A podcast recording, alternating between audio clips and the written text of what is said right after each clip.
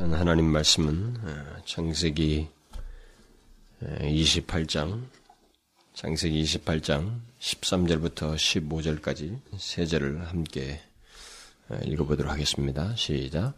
또 번적 여호와께서 그 위에 서서 가라사대 나는 여호와니 너희 조부 아브라함의 하나님이요 이삭의 하나님이라 너 누운 땅을 내가 너와 내 자손에게 주리니 내 자손이 땅의 티끌같이 되어서 동서남북에 편만할지며 땅의 모든 족속이 너와 내 자손을 인하여 복을 얻으리라. 내가 너와 함께 있어 내가 어디로 가든지 너를 지키며 너를 이끌어 이 땅으로 돌아오게 할지라. 내가 내게 허락한 것을 다 이루기까지 너를 떠나지 아니하리라 하신지라.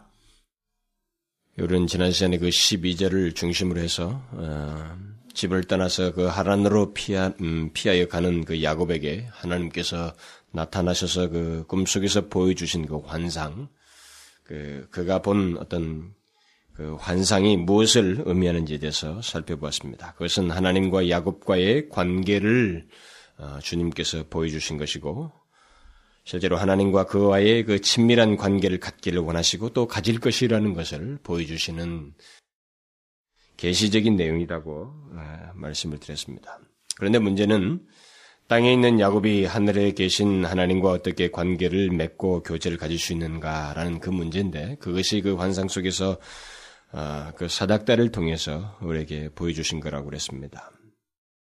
그 연결된 그 사닥다리는 어, 사닥다를 통해서 그 전사들이 그 하나님과 어, 하늘에 계신 하나님과 땅에 있는 그 야곱 사이를 그 오르락내리락 하면서 어, 그 교통하고 있다고 하는 것을 보여줬는데, 근데 그 사닥다리가 어, 바로 예수 그리스도를 장차 그 예표하는 것이었다라고 말씀드렸습니다.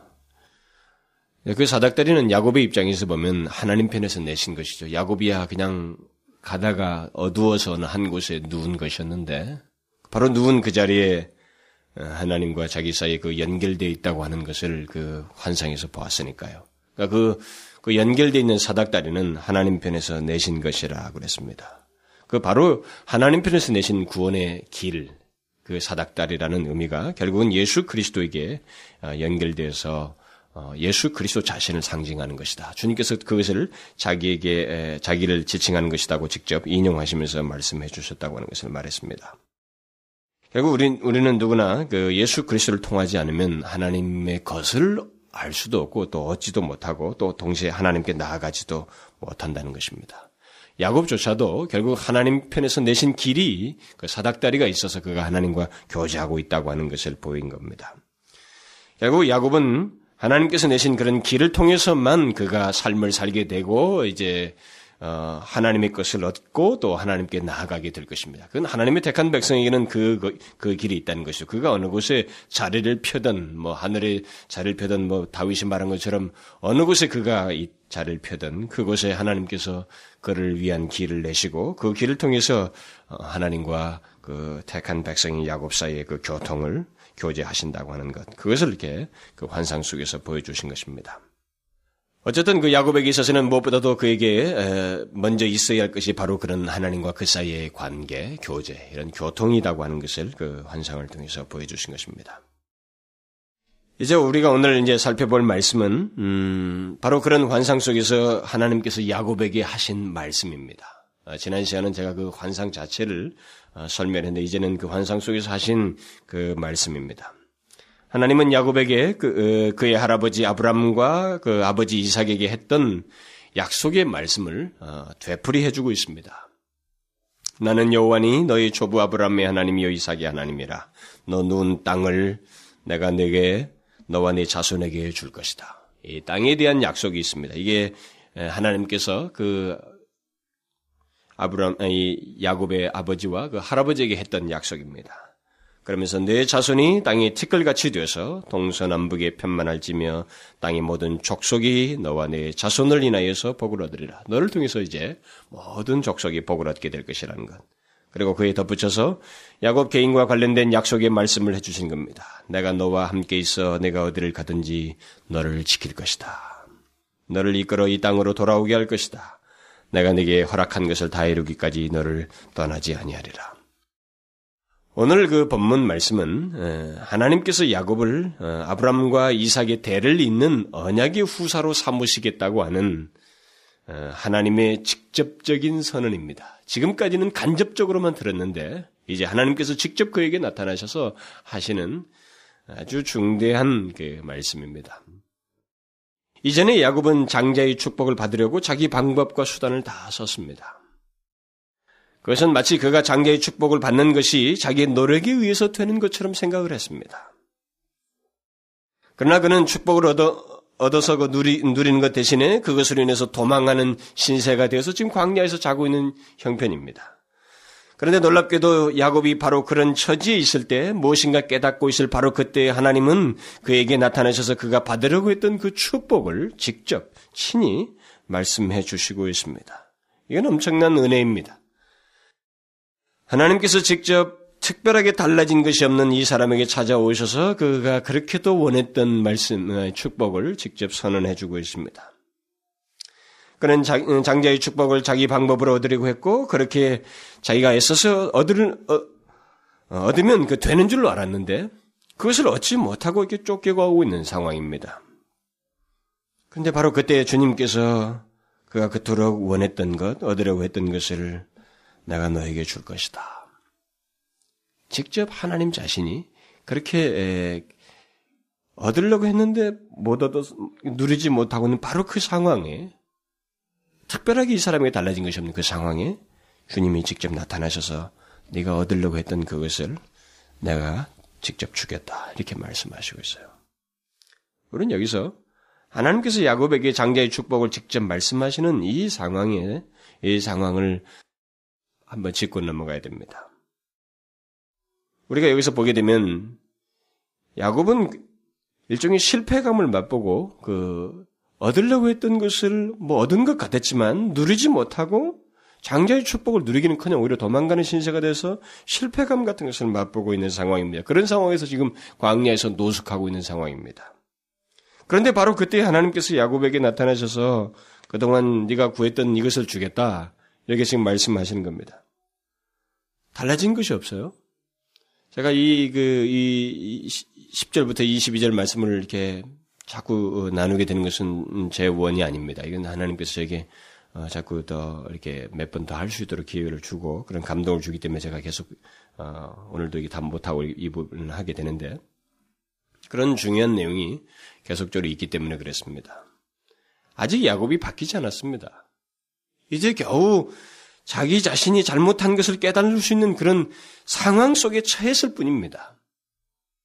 바로 그때 하나님께서 달라지지도 않은 이 사람에게 나타나셔서 네가 그렇게도 찾고 구했던 그 장자의 축복을 주겠다고 직접 선언을 하십니다. 무엇을 말하려고 하는 걸까요? 왜 하필 이때 어? 실패감에 빠져 있는 이 사람에게 하나님께서 장자의 축복을 직접 주시겠다고 특별한 변화도 없는 이 사람에게 어? 이런 것을 지금 선언하고 있을까? 무엇을 말하는 것입니까? 이미 우리가 살펴본 대로 야곱은 자기 방법을 써서 그것을 얻으려고 한 사람입니다. 그러나 그 결과는 전혀 아닌 결과를 가지고 있습니다. 근데 바로 그때 주님께서 지금부터 내가 너에게 네가 원했던 것을 줄 것이다. 라고 하면서 조목조목 그 내용을 선언하십니다. 근데 오늘 본문에서 제가 여기서 계속 말하는 것 중에 주, 음, 반복하는 것은 아주 중요한 말씀이 있습니다. 이렇게 주님께서 직접 하시는 말씀 속에는 무슨 단순한 그 축복을 아버지에게 했던 거, 할아버지에게 했던 것을 이렇게 선언하는 그 내용을 반복하는 정도가 아닙니다. 그것도 중요한데 제가 먼저 짚고 넘어갈 건 그것이 아닙니다. 오늘 본문에서 아주 중요한 것은 주님께서 이전까지는 네가 이렇게, 이렇게 했는데 이제 그 네가 원했던 것을 내가 주겠다고 하는 내가라고 하는 말씀이에요. 오늘 약속의 말씀 속에서 이 야곱에게 있어서 이 내가라고 하는 하나님께서 내가라고 하는 이 표현은 굉장히 중요한 것입니다. 단순히 축복의 어떤 내용만을 선언하는 게 아닙니다. 하나님은 여기서 축복의 내용도 내용이지만 그것과 함께 내가 너에게 축복을 준다라고 하는 하나님의 주도권을 선언하고 있는 것입니다. 아직 변화되지 않은 이 사람에게 이것을 지금 먼저 주님께서 말씀하고 있는 것입니다. 하나님은 야곱에게 네가 얻고자 한 축복을 이제는 내가 준다 이렇게 말하고 있습니다. 그 모든 것에 대한 주도권은 너에게 있는 것이 아니라 내게 있다라고 말씀하시고 있는 것입니다. 하나님은 오늘 본문에서 나는 여호와니라고 말한 다음에 내가라고 말을 하는 말을 통해서 모든 이 축복의 문장을 서술하고 있습니다. 내가 너의 누운 땅을 너와 네 자손에게 줄 것이다. 지금까지 야곱은 자기가 얻을 수 있다고 생각했습니다. 그는 지금까지 내가 얻으리라고 이렇게 말하면서 자기 방법을 써왔습니다. 그러나 하나님은 그가 얻고자 하는 장자의 축복, 하나님께서 약속하신 그 축복을 너가 아니고 내가 준다라고 말하고 있습니다. 그것을 잠시 맛보고 있는 실패감을 맛보고 있는 그 상황에서 주님은 정확하게 이것을 선언하고 있는 것입니다. 이것은 하나님의 택한 백성들에게 공통적으로 있는 내용입니다. 그런 면에서 제가 다시 이것을 설교를 하는 것입니다. 이것은 모든 하나님의 백성들에게 있는 아주 공통적인 내용입니다. 그가 하나님의 백성이면 그에게 바로 이와 같은 하나님의 선언이 분명히 내용, 그의 삶 속에 주, 중요한 내용으로 가지고 있습니다. 다시 말하면 하나님의 주도권이라는 것입니다. 하나님은 바로 이것을 말씀하시기 위해서 자신이 누구이신지를 야곱에게 먼저 말씀하시고 그에게 축복을 선언하는 것입니다. 나는 여호와이다. 나는 너희 조부 아브라함의 하나님이요 이삭의 하나님이다. 바로 그 하나님인 내가 너에게 이렇게 이렇게 이렇게 할 것이다. 너의 누인 땅을 약속에게 아니 약속했던 모든 것을 줄 것이다. 이렇게 말하고 있는 것입니다. 야곱의 이전 생활은 내가 노력하면 모든 것을 얻을 수 있다. 설사 하나님께서 약속하신 축복이라도 내가 노력하면 얻을 수 있다라고 하는 그런 희한한 잘못된 신앙 지식, 신학 사상을 가지고 있었습니다. 이것은 오늘날도 많은 사람들이 가지고 있습니다. 교회 안에 있는 많은 사람들이 그런 식으로 생각하고 있습니다. 하나님의 축복까지도 내가 뭐 어떻게 하면 얻을 수 있다고 하는 잘못된 생각들을 가지고 있습니다. 또 내가 노력하면 모든 것을 얻을 수 있다. 내 인생은 내가 이렇게 노력하면 얻을 수 있다라고 하는 그런 커다란 착각들을 가지고 있습니다. 한치 앞도 볼 수 없으면서도 우리는 그런 생각을 강하게 가지고 있습니다. 야곱이 과거에 그랬습니다. 그런데 이제 하나님께서 그것을 수정해 주시고 있는 겁니다. 아주 좋은 교육의 시간이 되었을 때 그에게 그것을 말씀해 주시고 있습니다.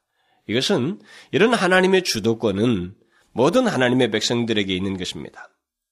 여러분이 성경 어디를 보아도 하나님의 백성들은 그들의 삶의 주도권을 자기가 쥐고 살지 않았습니다. 자기가 쥐고 살고 있지 않아요. 그 누구를 봐도 그들은 모두 자신들의 삶의 주도권이 하나님께 있음을 알고 그것을 인정하며 살았습니다. 그렇다고 해서 그런 주도권의 이양이 자동적으로 있게 된다는 말은 아닙니다. 성경에 나오는 믿음의 사람들이라고 해서 그런 일을 쉽게 간단하게 하지는 않았습니다. 모두가 일련의 과정을 통해서 그런 결론에 도달한 것입니다.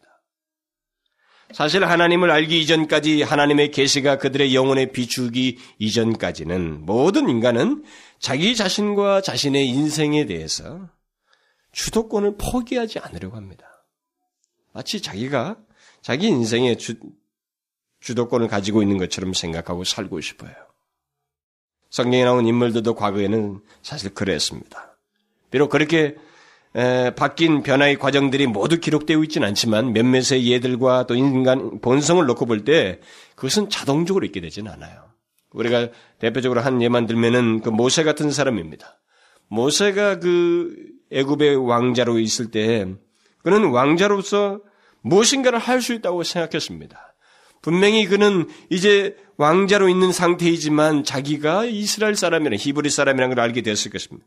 알게 되었기 때문에 동족이 예굽 사람에 의해서 이렇게 곤경이 처하는 거 보고 가만히 있지 않았던 것입니다. 그래서 오히려 예굽 사람을 쳐 죽인 거죠. 그런 자기가 무엇인가 할 수 있다고 생각한 것입니다. 그러나 그것이 계기가 되어서 그 사람은 도망가야만 했고 광야로 광야에 가서 삶을 살게 되는 이제 전기가 됩니다. 그래서 광야에서 40년을 살게 되잖아요.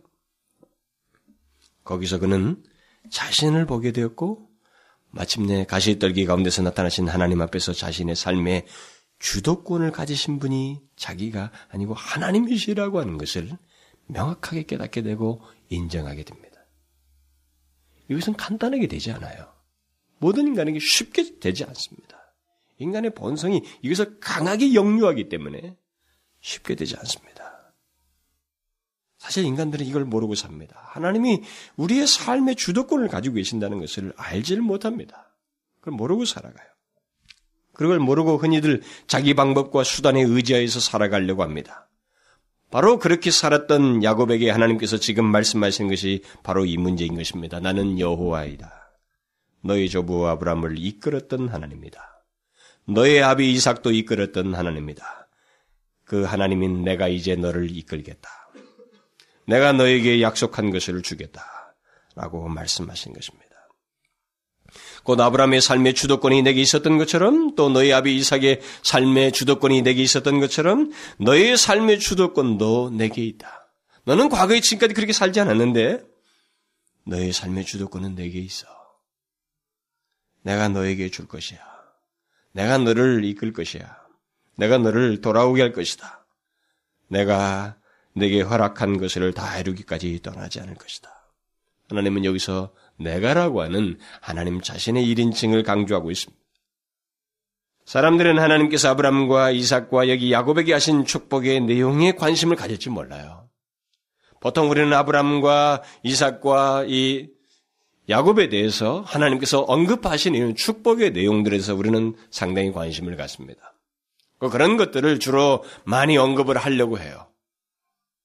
저도 옛날부터 아브라함 하면 그들이 아브라함이 했던 그 축복의 내용을 줄줄줄 열가면서 거기에 대해서는 축복에 대한 대입을 우리에게 말하는 것을 많이 들었습니다만은 그러나 여기서 더 중요한 게 있어요.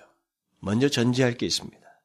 우리가 이런 축복만을 생각하고 그런 축복만을 달라고 하고 또 그것이 축복을 많이 얻었다, 어, 뭐, 자기가 받지 못했다 생각했을 때는 마치 하나님께서 약속하신 이것이 별 나에게는 실효가 없는 것처럼 생각하고 또 약속하신 하나님까지 무시하는 그런 오류를 범하지만 먼저 생각할 것이 있어요. 우리가 잘못 생각하고 있는 한 가지가 있습니다. 그것은 주도권이에요. 이 내용에 앞서서 축복에 대한 주도권이 누구인지를 먼저 아는 것이 중요합니다. 이 축복의 언급, 내용을 언급하시면서 하나님께서 시종일관 내가라고 하시는 이 말씀을 실제적으로 우리가 알고 그것에 따라서 주님과의 관계를 갖고 있느냐, 신앙생활을 하고 있느냐, 이게 더 중요해요. 그 다음에 축복의 내용인 것입니다. 하나님께서 약속하신 축복에 대한 관심 못지 아니하게 나에 대한 하나님의 주도권을 인정하는 것이 중요한 것입니다. 이것이 먼저예요. 이것이 전제되어야만 하는 것입니다. 만일 나의 삶의 주도권을 내가 가지고 있는 것처럼 살면서 곧 이전의 야곱처럼 자기를 의지하여 자기 방식과 자기 방법을 써서 살면서 하나님의 축복을 운운하고 하나님께서 하신 약속이 내게 이루어지니 안 이루어지니 하는 것은 하나님을 잘못 믿고 있는 것입니다. 하나님의 약속이 무엇이냐, 그의 축복이 무엇이냐를 생각하기에 앞서서 여기 야곱의 예를 들면 장자의 축복이 무엇이고 그것이 얼마나 내게 유익이 될 것인가를 생각하기에 앞서서 우리는 나의 존재와 삶의 주도권이 분명히 하나님께 있는지, 하나님께 두고 있는지를 먼저 확인해야 됩니다. 이것이 내게 있는지를 확인하지 못하고 그렇지 못한데도 우리가 축복을 먼저 생각하고 그것을 운운하고 그것이 있느니 없느니를 말하는 것은 우리가 하나님을 잘못 대하고 있는 것입니다. 성경을 오해하고 있는 거예요. 하나님은 야곱에게 나타나셔서 그것을 먼저 말씀해 주시고 있습니다. 너의 삶의 주도권은 내게 있다라는 거예요. 특히 하나님께서 야곱이 자고 있는 상태에서 이런 말씀을 하셨다는 것을 우리가 유념할 필요가 있습니다. 이 말은 무슨 말이에요? 아무것도 하지 못하는 상태입니다. 자고 있다고 하는 것은 자고 있는 가운데서 지금 계시의 뚜렷한 계시를 하고 있다는 것은 이 야곱 그동안에 자기 행동 활동에서만 살고 자기 행동만 신뢰하면서 살았던 이 사람에게 꼼짝없이 가만히 들어야만 하는 상태에서 말씀하시고 있습니다. 이건 뭐예요? 하나님의 주도권을 더욱 강력하게 시사하는 것입니다. 나타내주고 있는 거예요. 하나님께서 야곱에게 말씀하시되 야곱은 아무런 일도 할 수가 없었습니다. 그는 그저 듣는 것 외에는 아무것도 할 수가 없었습니다. 하나님께서 주도권을 가지고 계시다는 것을 인정할 수밖에 없는 그런 상태 속에서 그냥 듣고 있는 것입니다. 내가 너에게 누운 땅과 수많은 자손을 줄 것이다. 너와 내 자손을 인하여 땅의 모든 족속이 복을 받을 것이다. 야곱은 아무 대꾸도 하지 못했습니다. 그 말씀하시는 동안에 아무 대꾸도 못해요. 그저 하나님께서 하시겠다고 하는 말씀을 들을 뿐이었습니다. 하나님께서 그의 백성들에게 하신 그 약속의 말씀은 다 이런 식이에요. 우리의 동의를 구하지 않습니다, 여러분. 성경에 기록된 하나님의 백성들을 향해서 주신 모든 약속은 우리의 동의를 구해서 준 게 아닙니다. 그래서 이런 약속을 하신 하나님, 내가라고 하는 하나님의 주어에 대한 분명한 신앙, 실제로 하나님의 주도권이 내게 있다고 하는 것에 대한 분명한 신앙과 확인이 내게 없으면 이 약속은 어쩌 면에서 의미가 없을 수 있어요, 우리에게. 여기 보면 하나님께서 야곱에게 일방적으로 약속하고 있잖아요.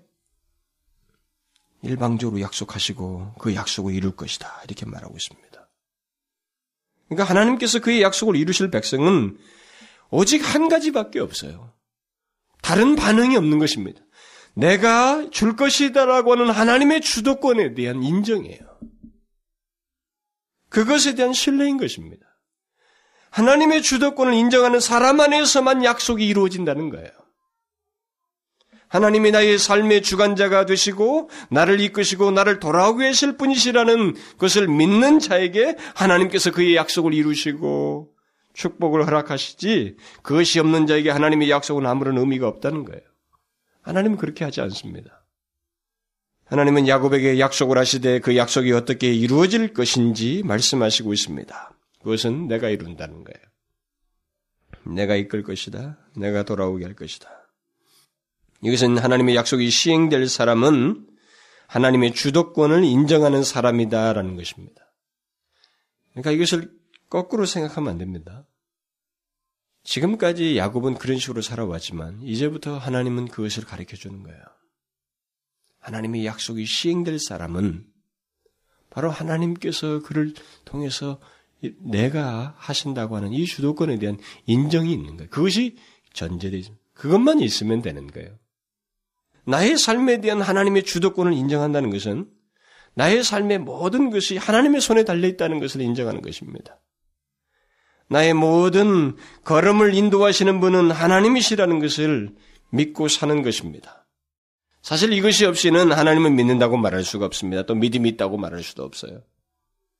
이것이 있기 전까지는 하나님의 이름을 아무리 들먹거려도 그는 하나님을 믿는다고 말할 수가 없습니다. 그것은 야곱의 옛 모습과 같은 것입니다. 다분히 형식적인 신자인 것이죠. 야곱이 바뀌었다라고 할 때, 야곱의 변화라고 할 때 그 변화는 다른 것이 아닙니다. 그것은 그가 그의 삶의 주도권이 하나님께 이양되었다는 것을 의미하는 것입니다. 우리 인생의 주도권은 우리가 이양하고 말고 할 것이 없습니다, 사실은. 그것은 하나님께 전적으로 있는 거예요. 그럼에도 불구하고 하나님께 주도권이 이양됐다고 말을 하는 것은 이전에 주도권이 내게 있는 것처럼 생각하며 살다가 이제는 그것이 하나님께 있음을 알고 더 이상 그런 행동을 갖지 않는다. 더 이상 하나님께 이제 그런 것을 주장하지 않냐고 하나님께 맡기고 산다. 그런 의미인 것입니다. 변화되었다는 것은 바로 그런 것을 두고 말하는 겁니다. 만약 어떤 한 자연인에게 변화가 생겼다면 그 변화의 내용은 아주 중요한 결정적인 변화는 바로 이거예요. 그런 모습이 없는 자는 변화된 것이 아닙니다. 자연인에게 그런 변화가 있게 된다면 그것은 분명한 변화요 믿음에 믿음이 있는 것이고 그는 하나님의 백성이라고 분명히 말할 수 있는 것입니다. 아직 변화되지 않은 야곱에게 하나님께서 이것을 미리 말씀해 주신 것은 그에게 있어야 할 첫 번째 변화가 바로 이것이라는 거예요. 곧 그의 삶의 주도권이 하나님께 있음을 알고 그의 인도를 따라 사는 것이라는 겁니다. 이것은 모든 사람에게 마찬가지입니다. 야곱뿐만 아니라 모든 인간에게 마찬가지예요. 이 주도권의 변화가 없는 사람은 하나님의 백성일 수가 없습니다. 하나님의 백성일 수가 없어요. 물론 정도 차이는 있을 수 있습니다만, 그러나 하나님의 백성은 모두 그 주도권의 변화가 분명히 있습니다. 그리고 그 변화는 갈수록 더욱 분명하게 드러나게 되어 있습니다. 우리는 그것을 야곱의 삶에서 보게 됩니다. 우리가 알다시피 야곱은 진실로 바뀌게 됩니다. 그는 믿음 없는 그런 과거의 삶과는 전혀 다르게 하나님을 그의 삶의 중심에 두고 하나님의 사람, 그 믿음 있는 하나님의 사람으로 바뀌게 됩니다. 무엇이 그 과정 속에 있게 되었어요? 하나님께서 오늘 본문에서 말씀하신 대로 자기를 이끄시고 자기에게 약속하신 것을 주, 하실 것을 하신 것을 주실 것을 믿고 그의 주도하심을 따라서 순종하는 삶의 과정이 있는 것입니다. 이게 변화된 거예요. 변화된 사람이라고 하는 것은 바로 이런 내용을 가지고 있는 것을 말하지 어떤 단순한 체험들을 가지고 말하는 게 아닙니다. 우리는 그런 경향이 있어요. 기도원에 가서 아니면 또 어떤 내가 기도를 함으로써 어떤 신비한 체험을 하는 것이 나의 변화를 상징하는 것처럼 생각을 합니다. 그렇지 않습니다. 그가 분명히 하나님의 사람이다. 믿음의 사람이 되었다라고 하는 것은 그 사람의 인생의 주도권이 더 이상 자격이 있지 않고 하나님께 있음을 믿고 사는 것입니다. 그런 삶의 내용들을 가지고 있는 것을 두고 말하는 것입니다. 그 사람은 진실로 바뀐 것입니다. 성경에서 말하는 모든 변화된 사람들, 하나님의 사람들에게는 공통적으로 그것을 가지고 그의 특성을 드러내는 것입니다.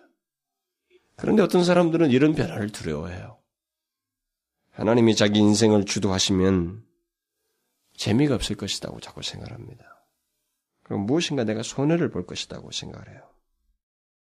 만일 자기 하고 싶은 대로 어, 하는 것을 못 한다는 면에서 어, 재미가 없다, 뭐 손해 본다 이렇게 말한다면 그 말은 맞아요. 그 말은 맞는 말입니다. 자기 하고 싶은 건 못 합니다. 예수 믿으면 그것은 분명히 제재를 받습니다. 그러나 하나님 이 자기 멋대로 하는 것 외에 다른 의미에서는 재미를 볼 수가 없어요. 이거 외에서는. 그러니까 만약 그런 식으로 말을 하게 되면 그것은 아직까지 그 사람이 예수를 믿는 것에 그참 어, 의미라든가 그 은혜의 영역을 알지 못해서 그렇습니다. 그 사람은 아직 은혜의 영역 밖에 있는 거예요. 그리고 상대적으로 아무리 이 세상을 빈국하게 살았던 하나님의 백성들도 보면 그들은 손해라고는 생각을 안 했습니다. 자기들이 예수 믿어서 손해본다든가 뭐 재미없다고 생각하지 않았어요. 그럼 뭐겠어요? 왜 그렇게 수많은 사람들이 성경이 기록된 사람들뿐만 아니라 지금까지 많은 사람들에게 있어서 왜 그렇게 해서 공통적으로 그랬어요? 여러분 알다시피 재미하고 기쁨은 다른 것입니다. 아무리 인생에서 재미를 보아도 거기는 기쁨이 없을 수 있어요. 아무리 자기가 하는 일이라든가 어떤 흥미로운 어떤 이, 어떤 오락이든 무엇을, 무엇을 하든 간에 거기에는 기쁨이 없을 수가 있습니다. 그러나 여러분 성경을 보십시오. 성경은 재미를 얘기하지 않고 기쁨을 얘기합니다. 뭐예요? 여러분 재미는 재미는 보면 볼수록 피곤해질 수 있습니다. 인간은 그것 때문에 나중에는 더 극적인 재미를 보다가 인간이 망해져 버려요. 인간이 상하게 됩니다. 이 정신은 그런 에, 그런 쪽에서는 만족을 못 갖습니다. 꼭 소금물 먹는 거와 똑같아요. 예수 믿으면 재미없을 수 있습니다. 그런 재미는. 그러나 예수 믿으면 기쁨이 있어요. 일을 해도 삶을 살아도 인간은 어차피 일을 하든 뭘 하든 자기가 뭘 하고 시간을 보내든 거기에 이 삶을 사는 데 있어서 기쁨이 있느냐 없느냐는 것이 중요하거든. 결정지거든. 예수 믿는 사람에게는 기쁨이 있어요. 재미가 어떻고 뭐 손해가 어떻고 하는 것은 이 예수 안에서의 기쁨을 알지 못하기 때문에 그렇습니다. 그런 말을 하는 사람은 자신이 아직 삶의 주도권을 하나님께 드리지 않고 있다고 하는 것을 말하는 것입니다. 마치 자기에게 그 주도권이 있는 것처럼 생각하고 산다는 것을 말하는 것입니다. 여러분 여기 오늘 본문을 보게 되면 하나님께서 우리 삶의 주도권을 가지, 가지셨다는 것이 무엇을 의미하는지에 대한 정확한 답이 나와 있습니다. 누워있는 야곱에게 하나님께서 말하는 걸 보면 나는 여호와이니 너의 조부 아브람과 아브람의 하나님이요 이삭의 하나님이니 내가 너 누운 땅을 너와 내 자손에게 주리니. 자, 이 말씀 속에 야곱의 행동에 대한 어떤 요구가 있어요? 하나도 없습니다. 하나님께서 주도권을 가지고 있었다는 것이 의미가 참된 의미가 무엇인지를 잘 알아야 됩니다. 주님은 내가라고 말씀하시면 야곱에 대해서 아무 말도 안 하셔요. 야곱에게 어떤 요구를 하고 있지 않습니다. 또 내 자손이 땅에 티끌같이 되어서 동서남북에 편만할지며 땅의 모든 족속이 너와 내 자손을 인하여 복을 얻으리라. 야곱에게 무엇을 요구하고 있습니까? 아무것도 요구하고 있지 않습니다. 사실 이 내용 속에서는 특별한 행동을 지금 요구하고 있는 게 아닙니다. 또 내가 너와 함께 있어 내가 어디로 가든지 너를 지키며 너를 이끌어 이 땅으로 돌아오게 할지라. 내가 네게 허락한 것을 다 이루기까지 너를 떠나지 아니하리라. 여기까지 누워 있는 야곱에게 하신 하나님의 약속이에요. 무엇을 요구하고 있습니까? 야곱에게 어떤 행동을 요구하고 있어요? 그렇지 않습니다. 오직 요구하고 요구하고 있는 것이 있다면 이미 앞에서부터 하나님께서 계속 말씀하신 내가라고 하는 것을 믿고 내 자신을 거기에 맡기는 거예요. 내가 하라고 말씀하시면서 하나님께서 하시겠다고 하는 것에 대한 순전한 반응을 보이는 것입니다. 내가 주리라, 내가 복을 얻게 하리라, 내가 너를 지킬 것이다, 내가 너를 이끌 것이다고 하시는 그 말씀에 그 내가라고 하는 하나님을 우리가 삶 속에서 인정하는 것입니다. 다른 게 아니에요. 그러니까 나를 주도하실 하나님을 믿고 그의 주도권이 그분에게 있음을 인정하는 것이에요. 이거 외에는 오늘 본문에서 다른 내용을 야곱에게 요구하고 있지 않습니다. 여러분 이것은 대단한 내용이에요. 지금까지 야곱은 이런 생각을 못 해봤습니다. 자기는 자기가 노력해서 하나님의 축복을 얻는다고 생각을 했어요. 그런데 일체 야곱 얘기를 하지 않습니다, 하나님이. 내가 하겠다고만 말씀만 반복하셔요. 결국 무엇을 말하는 겁니까? 내가 나는 아브라함의 하나님이다. 이삭의 하나님이다. 그러면서 이제 그 동일한 하나님 내가 너에게 이 땅을 줄 것이다. 결국 이건 뭘 말하는 거예요? 하나님께서 어제나 오늘이나 너희 할아버지 때나 너희 아버지 때나 결국 바로 너에게 있어서까지 내가 생생하게 살아서 역사하며 너를 이끌 것이다. 이것은 하나님께서 마치 다음과 같이 말하는 것과 같습니다. 너희 할아버지 아브람도 나를 통해서 살았다. 너희 아비 이삭도 나를 통해서 살았다. 아브람에게 복을 약속한 것도 내가 한 것이고 너희 아비 이삭에게 복을 약속한 것도 내가 한 것이다. 바로 그런 내가 이제 너를 아브람과 이삭의 뒤이은 약속의 상속자로 삼을 것이다. 너에게 내가 복을 줄 것이다. 땅의 모든 족속이 너와 내 자손을 인하여서 복을 받을 것이다. 그러므로 이제 너 야곱은 너희 조부 아브람과 아비 이삭처럼 나를 통해서 살아야 한다. 나는 여전히 너와 함께 있을 것이고 내가 너를 이끌 것이다. 너의 삶의 주도권은 내게 있는 것이다. 너에게 있지 않고 내게 있다. 너는 이것을 믿고 살아야 한다. 나는 아브라함의 하나님이다. 이삭의 하나님이다. 이제 너의 하나님이야. 네가 믿을 것은 이것뿐이야. 이렇게 말하고 있는 것입니다. 하나님은 살아계셔서 생생하게 역사하시는 분이신 것을 이제 야곱에게 말씀하시면 네가 보게 될 것이다고 말해주고 있는 것입니다.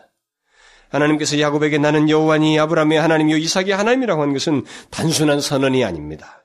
이 말씀은 이제 내가 너와 함께하며 너의 삶 가운데서 생생하게 역사할 것이다. 이전에 할아버지 때 역사했던 것 똑같이 생생하게 너와 함께 역사할 것이다. 살아서 역사하는 그 하나님을 너가 삶 속에서 체험적으로 알게 될 것이다. 그렇게 말하는 것입니다. 야곱은 하나님께서 이제 아브라함의 하나님, 이삭의 하나님, 그리고 나의 하나님, 자기 하나님이 되신다는 것이 무엇을 의미하는지를 생생하게 이제 경험하게 될 것입니다. 그는 하나님께서 자기 삶의 주도권을 갖는 것이 얼마나 큰 복인지를 이전에는 전혀 생각지 못했던 것이고 그것을 체험해보지 못했었지만 이제부터는 그것을 얼마나 이게 큰 복인지를 살면서 경험하게 될 것입니다. 하나님께서 야곱에게 아브람과 이삭처럼 너의 하나님이 되리라고 하신 것은 아브람과 이삭에게 했던 것처럼 생생한 인도, 생생한 보살핌, 그리고 약속한 것을 생생하게 이루면서 너를 이끄는 그런 하나님이시라는 것을 경험하게 될 것이다라는 의미입니다. 야곱의 삶 속에서 일어나는 모든 사건, 상황, 현실은 야곱 홀로 부딪히는 현실이 되지 않는다는 것이죠. 거기에 하나님이 계시고 하나님께서 그를 인도하시고 아브라함이라고 하는 사람이 한 삶을 끝낼 때쯤에까지 시종일관 그 결과에 있, 을 때까지 하나님께서 그런 결과를 주셨던 것처럼 너는 이제 시작점이지만 너의 결과도 그런 식으로 하게 될 것이다. 라고 하는 것을 말씀하시는 것입니다. 여러분 후대 사람들이 하나님을 의지하여 부를 때 아브라함의 하나님, 이삭의 하나님, 야곱의 하나님이라고 이렇게 부르지 않습니까? 왜 그렇게 부릅니까? 한참 뒷사람들이란 말이에요. 아브라함이랑 이삭이랑 야곱은 다 죽었어요. 죽었는데 그 뒷사람들이 그 얘기를 하지 않습니까? 아브라함의 하나님, 이삭의 하나님, 야곱의 하나님. 왜 그렇게 부릅니까? 그것은 바로 그 하나님이 이전에부터 그렇게 해오셨던 하나님이 생생히 살아계셔서 지금 나에게도 동일하신 하나님입니다. 나의 하나님입니다. 라고 고백하는 것입니다. 여전히 살아계셔서 나와 함께 하시며 나의 하나님이 되신다는 것을 말하는 것입니다. 우리에게도 그것은 동일한 것입니다. 저는 종종 아브라함의 하나님이라는 말도 하지만 다니엘의 하나님, 바울의 하나님을 종종 언급합니다. 또 수많은 신실한 믿음의 선배들의 하나님을 떠올리면서 교회사에서 그렇게 위기 때마다 그들이 하나님 앞에서 신앙을 견고하게 갖고 하나님의 인도와 보호를 받았던 그것을 떠올리면서 그런 그 많은 믿음의 선배들의 하나님을 생각합니다. 이게 뭐예요? 바로 그렇게 역사 속에서 모든 믿음의 사람들을 지키시고 그들과 함께 하셨던 그 하나님이 동일하게 나의 하나님이 된다고 하는 것을 고백하는 것입니다. 여러분, 하나님께서 나의 하나님이 되신다는 것이 얼마나 큰 복이고 내게 영광인지 여러분 그것을 아셔요? 그것은 하나님께서 나의 삶의 전체를 그리고 나의 삶의 모든 순간순간을 함께 하셔서 나를 도우시고 인도하신다는 것을 의미합니다. 살아계셔서 통일한 방식으로 우리가 여러분 성경에서 보면 하나님의 섬세함을 보고 그의 적절함을 봅니다. 그의 탁월하심을 보게 돼요. 각 사람이 다 당황하잖아요. 아브라함도 거짓말하면서 당황합니다. 이삭도 거짓말하면서 당황해요. 그러나 하나님이 얼마나 지혜롭게 그들에게 간섭하셔요. 그들이 아브라함의 하나님이다. 이삭의 하나님이라고 할 때 이 하나님이 어떤 의미인지 그들은 생생하게 그렇게 경험하잖아요. 모든 상황, 사건, 시간, 시간, 순간, 순간, 마지막 죽음의 순간까지. 이게 하나님이에요. 누구의 하나님이라고 했을 때 이거 갖는 의미입니다. 여러분과 저에게서 나의 하나님이라고 하는 그 의미는 바로 그런 것을 갖는 것입니다. 그런 면에서 보면 하나님의 주도권을, 하나님께 주도권을 드리면 손해를 본다고 말하는 것은 잘못된 거예요. 뭔가 이 축복의 영역 밖에서 하는 소리입니다. 하나님이 나의 하나님이 되신다는 것을 알게 되면 그렇게 말할 수가 없는 것입니다. 여러분과 제가 믿고 있는 하나님은 지금도 살아서 역사하시고 생생하게 동일한 방식으로 다루시는 우리에게 대하시고 간섭하시고 역사하시는 그런 하나님입니다. 자, 중요한 것은 바로 그렇게 믿느냐는 거예요, 실제로. 야곱은 이 순간에 그 믿지 못할 상황이었습니다, 사실은. 하나님이 나타나셔서 그런 사람에게 그걸 말씀하시고 너가 이제부터 경험할 것이다. 환상 속에서 그 관계를 보이시면서 경험할 것이다. 너는 내가 너에게 주는 것을 너가 받고 너는 그것에 대해 감사하는 그 모습이 있을 것이다. 나와의 생생한 교통이 있을 것이다. 그걸 말씀하시는 거예요. 중요한 것은 주께서 약속하시는 이 말씀대로 하나님이 나의 하나님, 아브라함의 하나님이었던 것처럼 나의 하나님인 것을 믿느냐는 거예요. 여러분 믿습니까? 많은 사람이 안 믿습니다. 여러분. 그렇게 안 믿습니다. 안 믿어요. 제가 지금까지 만나고 부딪히는 사람들은 안 믿습니다. 그리고 그들의 삶을 보면 안 믿어요. 믿고 있지 않습니다, 여러분. 다 입술밖에 없어요. 뭐 예배당 안에서는 뭐가 되는 것 같고 진실해 보이고 뭔가 여기서는 말이죠. 진짜 잘 믿을 것 같은데 가서 살아가는 그 삶의 모습들을 보게 되고 그들이 뒤에 가서 하는 고백들을 보게 되면 그렇게 안 믿습니다. 하나님이 나의 하나님이라고 합니다요. 아브라함의 하나님이 나의 하나님, 유라굴라의 풍랑 속에서 바울이 나의 하나님이라고 했던 그 하나님, 반드시 저기 도착한다라고 그렇게 굳건히 믿던 그 자기가 경험했던 그 하나님이 동일하게 우리에게 하나님이라고 믿지 않습니다. 지금까지 교회사에 수많은 사람들 있잖아요. 지금까지 역사 속에 많은 사람들은 신실한 주의 백성들은 하나님을 아브라함이 하나님을 나의 하나님을 믿었던 것처럼 똑같이 믿었습니다, 여러분. 원리는 다 똑같아요. 그런데 그것을 안 믿는다니까요. 실제적으로 안 믿는단 말입니다. 여기서 중요한 것은 이거예요. 하나님이 나의 하나님이라고 하는 것을 믿고 있는가, 실제로. 그래서 그가 나의 삶의 주도권을 가지시고 실제로 약속하신 대로 이끄시라고 이끄신다고 하는 것을 믿고 있는가? 이건 미래시제일 수 있어요. 이 사람에게는. 여러분과 저에게도 미래 시제가 있습니다. 여러분 우리 삶에 있어서 하나님께서 나의 하나님이라면 이제 삶 속에서 그분과 나의 무슨 관계가 있어야 되거든요. 관계 표시가 있어야 됩니다. 그분의 간섭, 인도, 내가 슬프고 위기를 맞고 어려움을 겪고 고통 가운데 있을 때 그는 나의 하나님이라는 것을 증명하셔야만 합니다. 증명하시라고 요구만 할 거예요? 주도권을 인정하고 있습니까? 내가라고 하면서 말씀하시는 그 하나님의 말씀을 실제로 믿고 있느냐는 거예요. 우리가 그걸 안 믿고 있다 이 말입니다. 나중에 다 내려가 보면 밖으로 삶으로 돌아가면 이 내가는 하나님이 아니에요. 우리 자신들이 돼버린 겁니다. 내가 하겠습니다. 하나님은 좀 들러리만 대주시고 강력한 서포트만 대주십시오. 그래서 제가 기도하면 들어주시기만 하면 됩니다. 야곱의 옛날 모습이에요. 하나님 이름 팔아먹으면서 이용해 먹는 것밖에 안 되는 것입니다. 하나님이 야곱에게 이걸 말씀하셔요. 나는 여호와인데 나는 아브라함의 하나님이었다. 그 너희 아버지 이삭의 하나님이었다. 이제 나는 너희 하나님이다. 그래서 너희 모든 것을 줄 것이다. 돌아오게 할 것이다. 이걸 믿느냐는 거예요. 여러분 이걸 믿어요? 하나님이 바로 그 동일하신 하나님이 나의 하나님이라고 하는 것을 믿느냐는 거예요. 모든 상황과 현실 속에서 나를 인도하실 하나님이라는 것을 믿느냐는 거예요. 하나님의 역사는 바로 그것을 진실로 믿는 그리고 하나님의 주도권을 인정하는 사람을 통해서 역사가 일어납니다. 오늘 본문을 보게 되면 하나님께서 단순히 야곱에게 복을 줄 것이다 이렇게만 말하잖아요. 그러면서 너와 너의 자손을 인하여 모든 족속이 복을 받을 것이다. 이게 하나님의 놀라운 역사 방법이에요. 이 세상은 근본적으로 하나님의 주도권을 인정하는 사람을 통해서 복을 받게 되어 있습니다.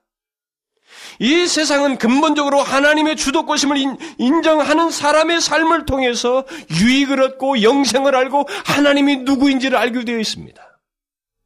여기서 말하는 너를 인하여서 내가 너한테 복을 줄 것인데 이제 너를 인하여서 모든 족속이 복을 얻을 것이다. 라고 해서 이 복은 하나님을 알게 된다는 거예요. 모든 사람이. 그리고 하나님의 인도를 그들도 받게 된다는 거예요.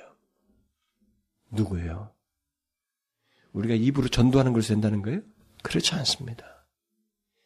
진실로 하나님과 하나님의 주도권을 인정하면서 주님을 의뢰하면서 살아가는 그 사람을 통해서 하나님이 도우시고 인도하시고 아니 저 사람은 말이야 가족이 이런 위기를 만나도 어떻게 저렇게 살 수 있어? 무조건 잘 된다는 게 아니에요. 무슨 축복신, 기복신학을 이 본문을 가지고 쓰면 안 됩니다. 꼭 그런 개념 아니에요, 여기. 중요한 것은 하나님이 주도권을 가지고 계신다고 하는 분명한 증거, 이게 제일 중요해요. 거기에 대한 주도권을 갖고 있을 때는 이럴 수도 있고 저럴 수도 있는 겁니다. 바울 같은 경우도 있을 수도 있고, 풍부한 사람도 있고 그럴 수도 있어요. 얼마든지 다양할 수 있습니다. 중요한 건 뭐냐면 위기를 맞고 있는데도 이 사람은 하나님의 인도하심이 분명하게 보이는 거예요. 그 다른 사람이 보는 거죠. 아니, 저 사람은 어떻게 저럴 수 있어? 저 위기 속에서, 실패 속에서. 어떻게 저럴 수 있는 거야? 누가 저 사람을 인도하는 거야? 분명하게 그가 아닌 하나님의 주도하심이 그의 삶 속에 있다는 것을 누군가 보고 그리고 증거가 되는 것입니다. 이것이 통해서 이렇게 너를 통해서 너를 인하여서 증거되어지는 거예요. 물론 우리의 증거를 통해서 됩니다. 어쨌든 우리의 삶, 우리의 존재를 통해서 우리의 존재를 인하여서 복을 받아요. 영생을 소개받습니다. 하나님을 알게 됩니다. 하나님의 인도함을 누리게 돼요, 그 사람도. 그러므로 여러분, 우리 가운데서 이렇게 하나님의 그 구원의 역사, 하나님께서 말씀하신 너를 인하여서 복을 얻으리라고 하는 이런 하나님의 방식이 있잖아요. 이것은 실제적이에요. 그래서 누가 진실로 하나님의 주도권을 인정하고 있는가? 그리고 그런 가운데서 하나님이 자, 자신의 나의 하나님인 것을 믿고 사는가? 이게 결정적이에요. 이것을 실제로 하지 못하면 여러분 그리스도인의 풍성함이라는 건 없습니다. 다 자기가 해놓고 하는 거예요. 자기가 열심히 뭐 해놓고 자기 해놓고 적절히 양심껏 하나님께 무슨 뭐 봉사도 헌금도 하고 그 정도 수준인 것입니다. 우리는 이 부분에 서 오해하면 안 됩니다. 내가 너에게 줄 것이다. 그리고 너를 인하여서 땅의 모든 족속이 복을 얻을 것이다. 다시 말하면 내가 너를 인하여서 모든 족속이 복을 얻게 할 것이다. 야곱은 하나님의 인도와 축복을 받는 자, 그리고 받게 될 사람입니다. 그리고 그를 인하여서 많은 사람이 복을 받게 될 것입니다. 야곱의 삶은 이제 이 말씀 이후에 우리가 삶의 증거를 가지고 있으니까 뒤를 보게 되면 야곱이 뭘 합니까? 하나님의 주도권을 인정합니다. 점진적으로 더욱 분명하게 그것을 인정해요. 하나님이 나의 하나님입니다. 라고. 그걸 인정하게 됩니다. 그래서 후대 사람들이 야곱의 하나님, 이렇게 말하는 거예요. 여러분과 저희 후손이 말이죠. 누군가가 우리 아버지 하나님, 이렇게 말한다고 한번 생각해 보십시오. 나는 우리나라가 기독교 역사가 짧지만은 그렇게 기도하는 자식들이 나는 있다고 봐죠, 현재도요. 자기 부모들의 그 신실하게 살았던 것을 보고 우리 아버지와 함께 하셨던 그 하나님, 이렇게 말하는 자식들이 난 있는 줄 알고 있습니다. 그렇게 할 수 있어야 됩니다, 여러분. 하나님이 나의 주도하셔서 우리 아버지는 하나님이 주도하셔서 살았던 삶이었고 그런 가운데서 풍요를 누렸고 하나님의 인도하심을 누렸다. 심히로 그가 삶이 어려운 상황이 있었는데도 불구하고 그는 하나님의 인도하심을 철저히 신뢰하며 살았다. 하나님의 주도권이 그에게서는 제일 중요했다고 하는 것을 자식이 포함으로 인해서 어 아버지 하나님 이 시간에 저희 이런 어려움 속에 나의 하나님이 되어 주십시오. 나의 하나님이신 것을 믿습니다. 이 상황을 인도하실 줄 믿습니다.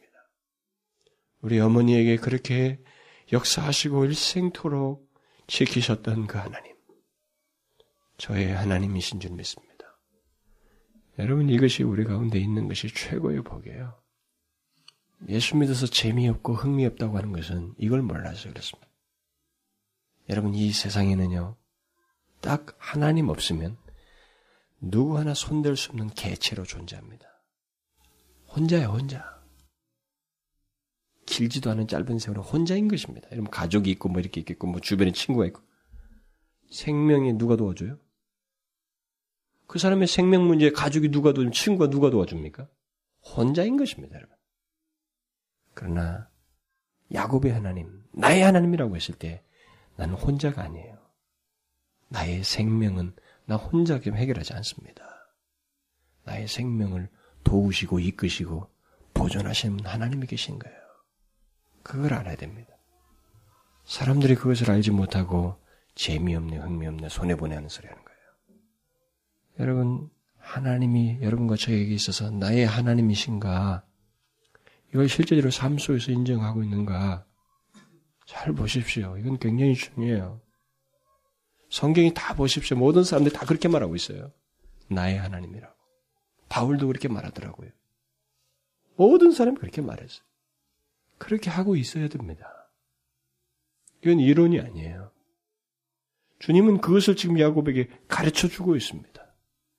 이제 내가 너의 하나님이 될 것이야. 나는 너의 하나님이다. 그것을 인정하면서 사는 자가 사실 가장 큰 복을 얻고 있고 그 사람은 변화된 사람이에요. 진실로 변화된 사람. 남편, 아내, 자식, 부모, 그들은 여기 나의 하나님 할 때 이 나의 포함되지 않습니다, 여러분. 그 사람은 나를 도와주지 못해요. 내 생명을 도와주지 못합니다. 미안하지만. 오직 하나님이에요. 야곱에게 이것을 말씀하시면서 이제부터 네가 이것을 알아야 된다는 거죠. 그래서 여러분과 제가 하나님께서 야곱에게 요구한 것이 놀랍게도 아무 말도 여기 없다고 하는 사실을 아주 예의주시하셔야 됩니다. 하나밖에 없는 거예요. 하나님께서 내가라고 하신 이 말씀을 인정해야 되는 거예요. 이전까지는 야곱이 내가라고 자기를 가리 내가라고 했는데 그것을 바꾸라는 겁니다. 그것밖에 없어요. 사실 예수 믿는 건 그것밖에 없습니다. 뭐 우리가 뭘 드린다고요? 천만의 말씀입니다. 이 뒷부분에 나와요. 이제 다음 시간에 설명할 겁니다. 서원하는 장면이 나옵니다. 이것은 드리는 거 아닙니다, 여러분. 반응이에요, 그냥 반응. 쿡 찌르면 아야 하는 거 똑같은 겁니다. 너무 좋은 걸 주니까, 아, 좋다. 이렇게 말한 거예요. 선물을 주니까, 아, 어떻게 이런 선물을 저한테. 이렇게 말한 겁니다. 그냥 반응이에요. 다른 거 아닙니다. 무슨 우리가 뭘 하나님께 드려요? 없습니다, 여러분. 그냥 반응이에요. 내가라고 하는 하나님의 그내 주어를 인정하는 것입니다. 그게 우리예요. 그게 그리스도입니다. 그게 우리의 신앙이에요. 신앙의 핵심이고 전부입니다. 실제로 이것을 우리가 인정하느냐는 것이 없느냐, 있느냐, 하느냐, 않느냐는 것은 그래서 결정적인 거예요. 그게 그리스도인이 아니냐는 걸 판가름할 수 있는 기준이 될 수 있는 겁니다. 그러므로 여러분 이것을 먼저 삶 속에서 확인해 보십시오. 기도하도록 합시다. 하나님 아버지, 나를 철저하게 신뢰하면서 살았던 저희들, 그래서 내가 나의 삶을 주도하리라고 또 그렇게 주도해왔던 저희들을 하여금 하나님을 알게 해주셔서 하나님이 나의 삶의 주도자가 되시고 모든 주도권을 가지고 계심을 알게 해주셔서 감사합니다. 하나님께서 야곱에게 이전에 자기 말을 의존했던 야곱에게 너는 아브라함의 하나님이요 이삭의 하나님이요 이제 너의 하나님이라고 말씀하시며 너를 이끌 것이다고 말씀하셨던 그 동일한 음성을 우리가 듣나이다. 여전히 살아계셔서 그 이후로도 수많은 믿음의 사람들, 심지어 불구덩이에 빠졌던 다니엘을 내게도 하나님은 그의 하나님이 되셔서 그를 지키시고 인도하셨던 것처럼 그리고 풍랑 가운데 두려워했던 많은 사람들 중에서 바울을 지키시기 위해서 그의 하나님이 되셨던 것처럼 우리의 하나님이 되시고 나의 하나님이 되셔서 지금도 우리와 함께 하시며 우리의 장래를 그들과 똑같이 인도하실 것이라고 말씀해 주신 것을 믿습니다. 오 하나님 이 부분에 대해서 주저함이 없기를 원합니다. 오직 하나님을 신뢰하며 주의 주도권을 믿으며 주님을 따르는 저희들이 되기를 원합니다. 하나님 아버지여 혹여도 우리가 잘못된 생각들에 사로잡혀서 너무나 불신앙적이고 또 의심스러운 태도로 하나님 앞에 서지 않기를 원합니다. 일생토록 변함이 없으신 하나님을 기억하며 영원하신 주께서 나의 하나님이신 것을 믿고 주님을 따르는 저희들 되게 하여 주옵소서. 예수 그리스도의 이름으로 기도하옵나이다.